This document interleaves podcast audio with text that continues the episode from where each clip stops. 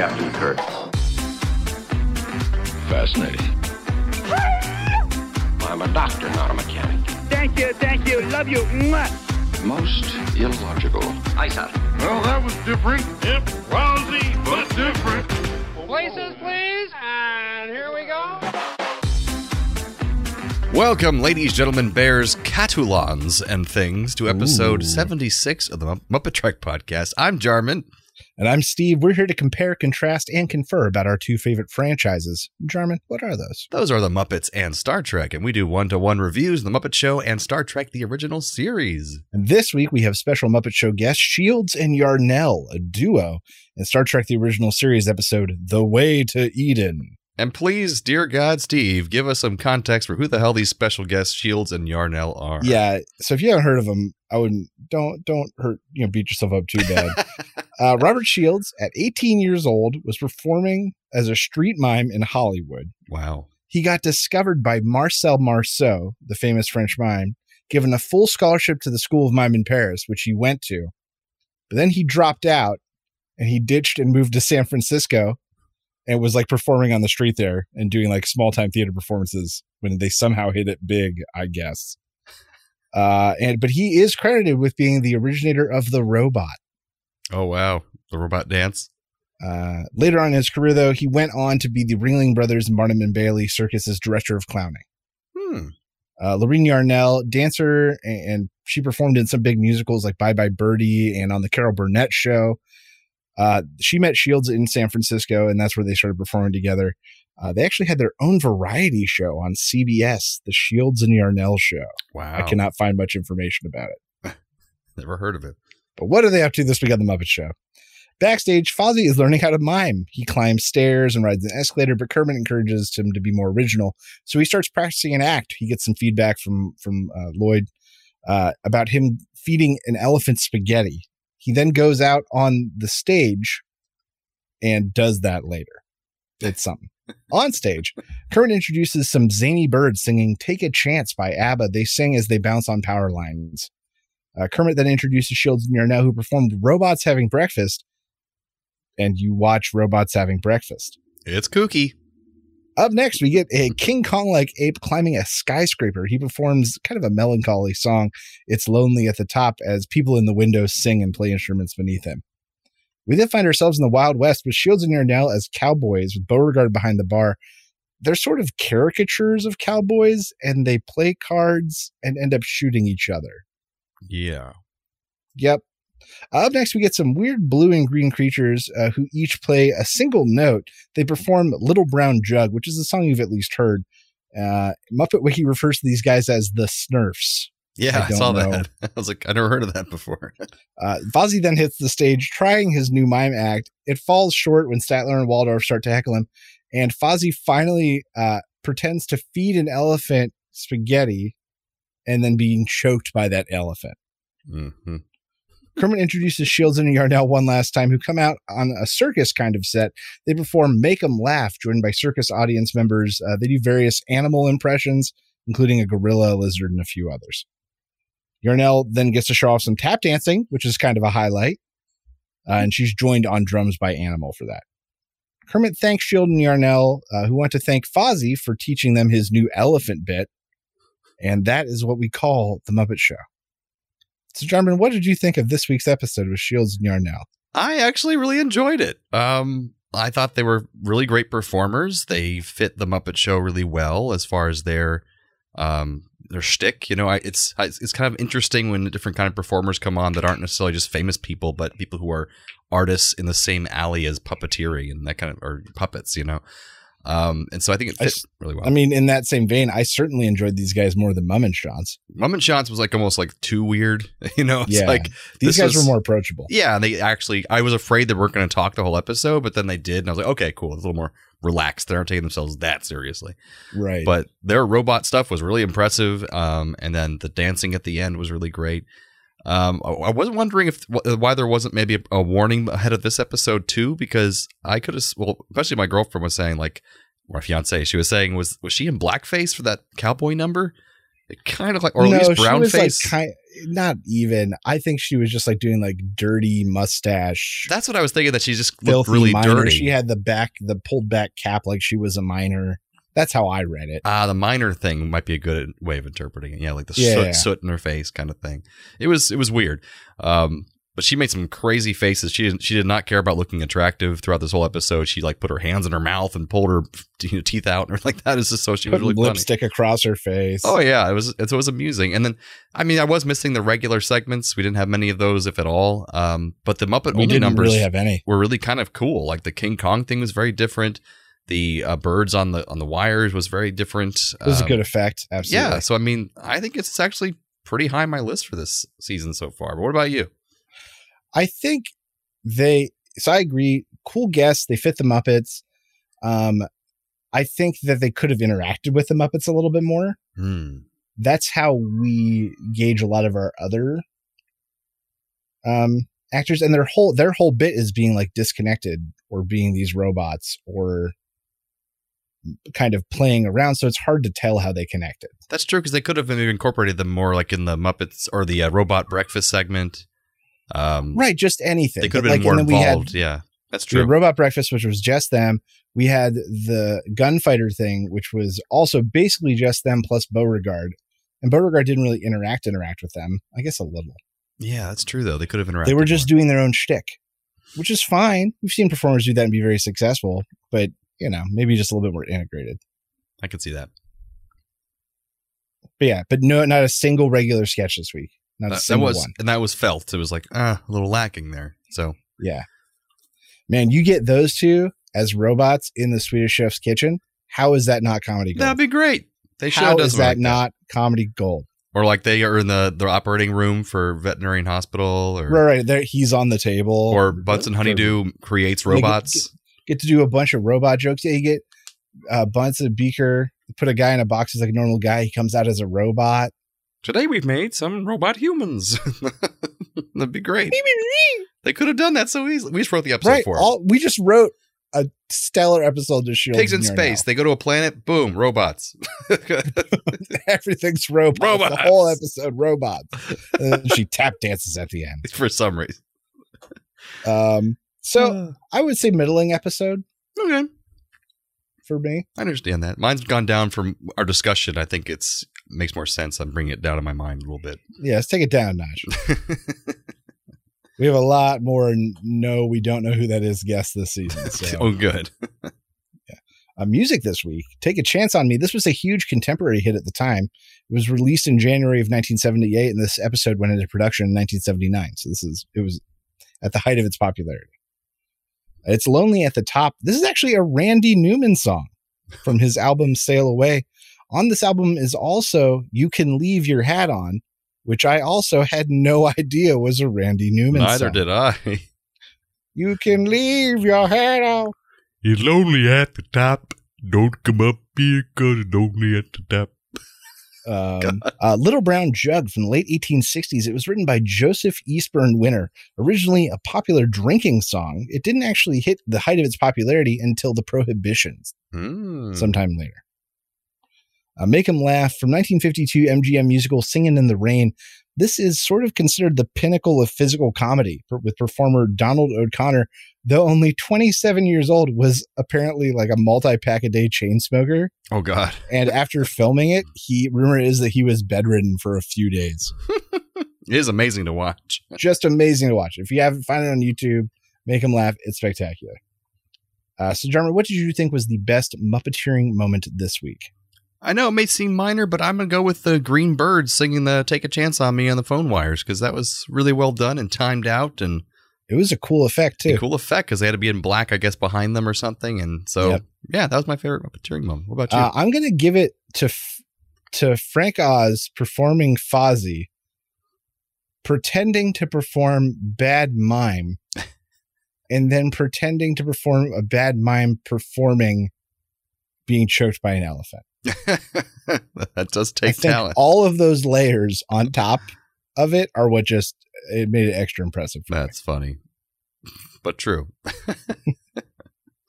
Uh, so, Jarman, what happened on this week's episode of Star Trek: The Original Series? So this episode we have the way to Eden. The episode starts off right in the middle of the action. The Enterprise is chasing a stolen space cruiser, the Aurora. It's going in the direction of Romulan space, though, so the Enterprise has to intervene and they try to take it in with a tractor beam. But the Aurora struggles against it and starts overheating its engines, and the Enterprise is able to beam its crew aboard just as it explodes. So they find a group of space hippies aboard. We have Tongo Rad, the son of the Catullan ambassador, who is among them. So they have to be careful with them. They can't just throw them in jail because an important ambassador's son is among them. And what a name, Tongo Rad. I'm just going to say. then among them also is Dr. Severin. This used to be respected doctor, but now they're all in these space hippie garb. And he tells Kirk that they were headed to the planet Eden, which Kirk says is only a myth. But they insist that Kirk take them to this planet Eden, and he sends Kirk sends them all to sickbay to just get checked out. But they end up liking Spock as well because he seems to know the customs and the slang of their weird, far out social movement because they're all talking like a bunch of hippies, and Spock seems to know how to do that and slip right into their DMs. So after they're all checked out by Bones, they are all healthy except their leader, Dr. Severin, who apparently is a carrier for some kind of rare bacteria that most of people in Starfleet and um, advanced civilizations already have vaccinations for. But if he goes to a backward planet like Eden or some other planet where they're not that high in technology, they could all be killed by his bacteria that he's carrying.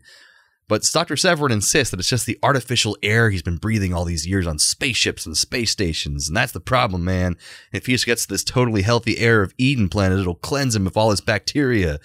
Sounds like a conspiracy theorist in modern day COVID society.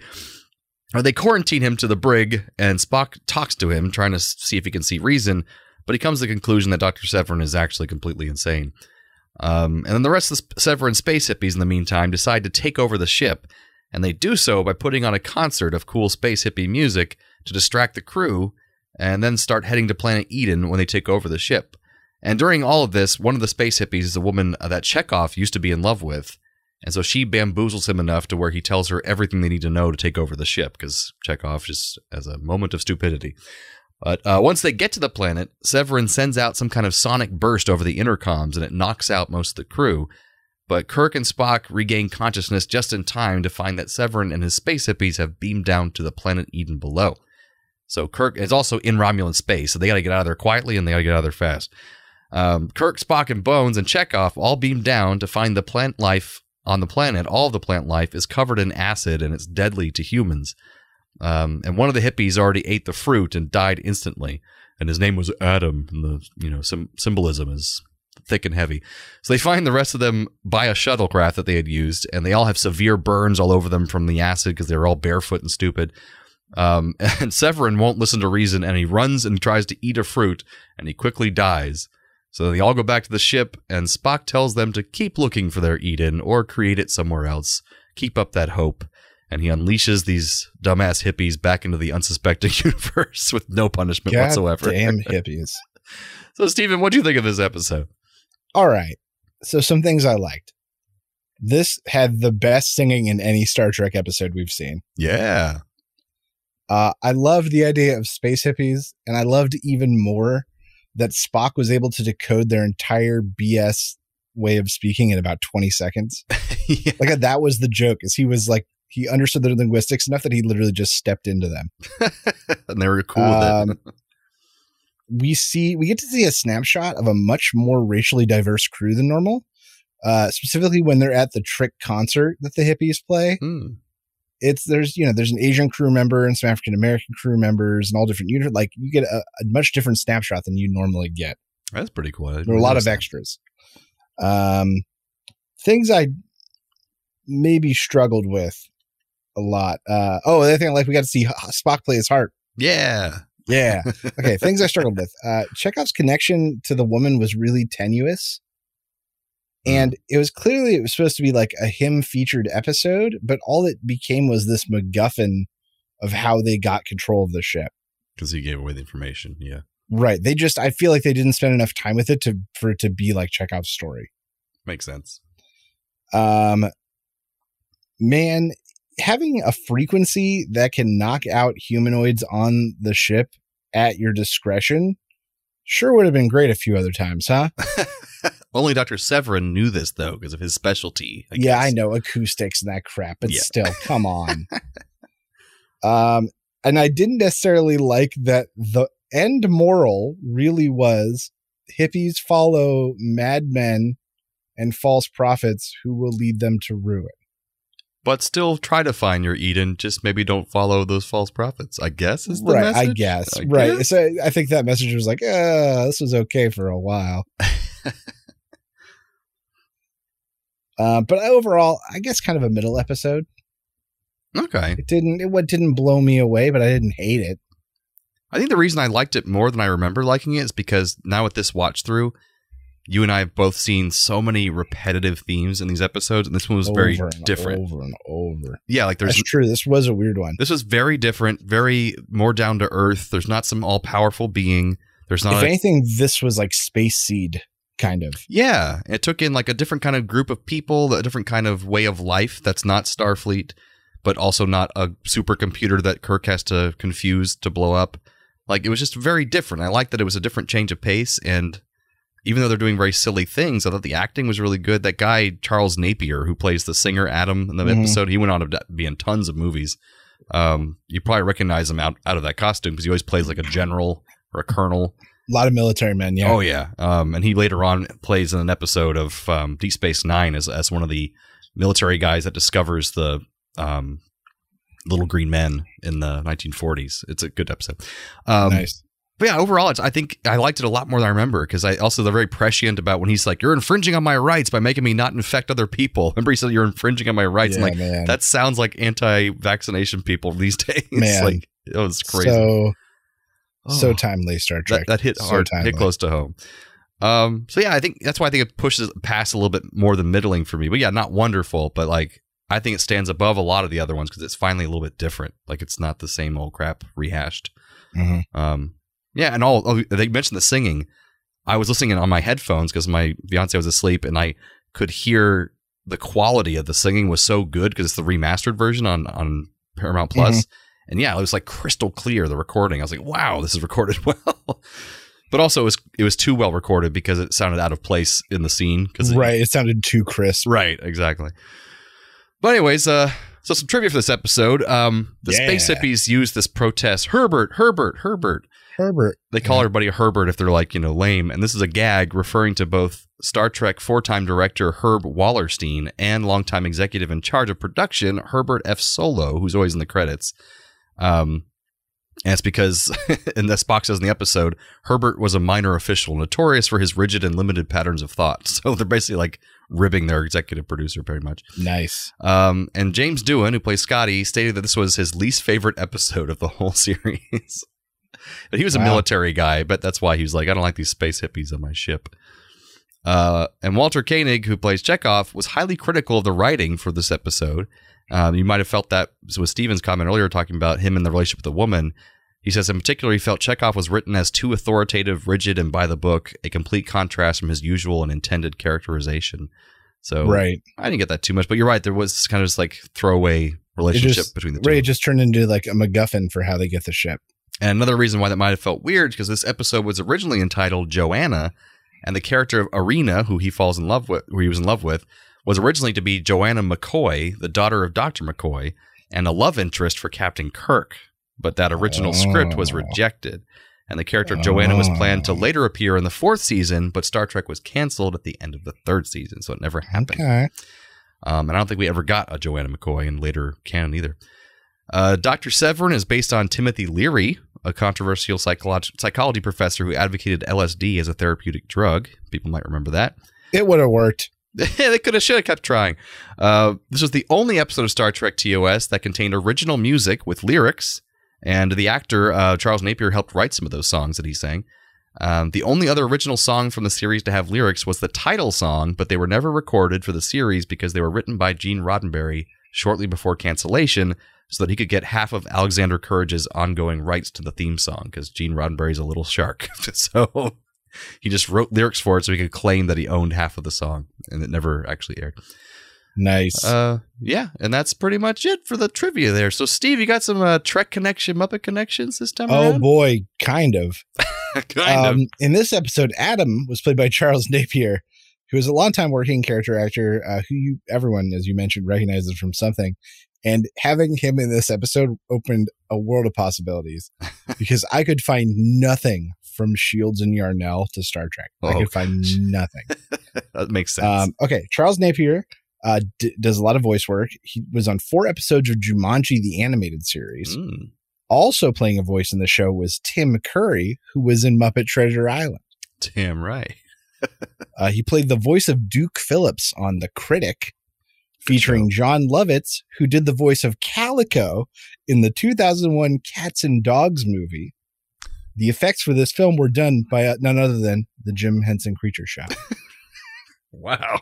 That was a also the critic is Christine Cavanaugh, who performed the voice of Babe in the movie Babe, whose creature effects were also done by the Jim Henson Creature Shop. Leah, look at that.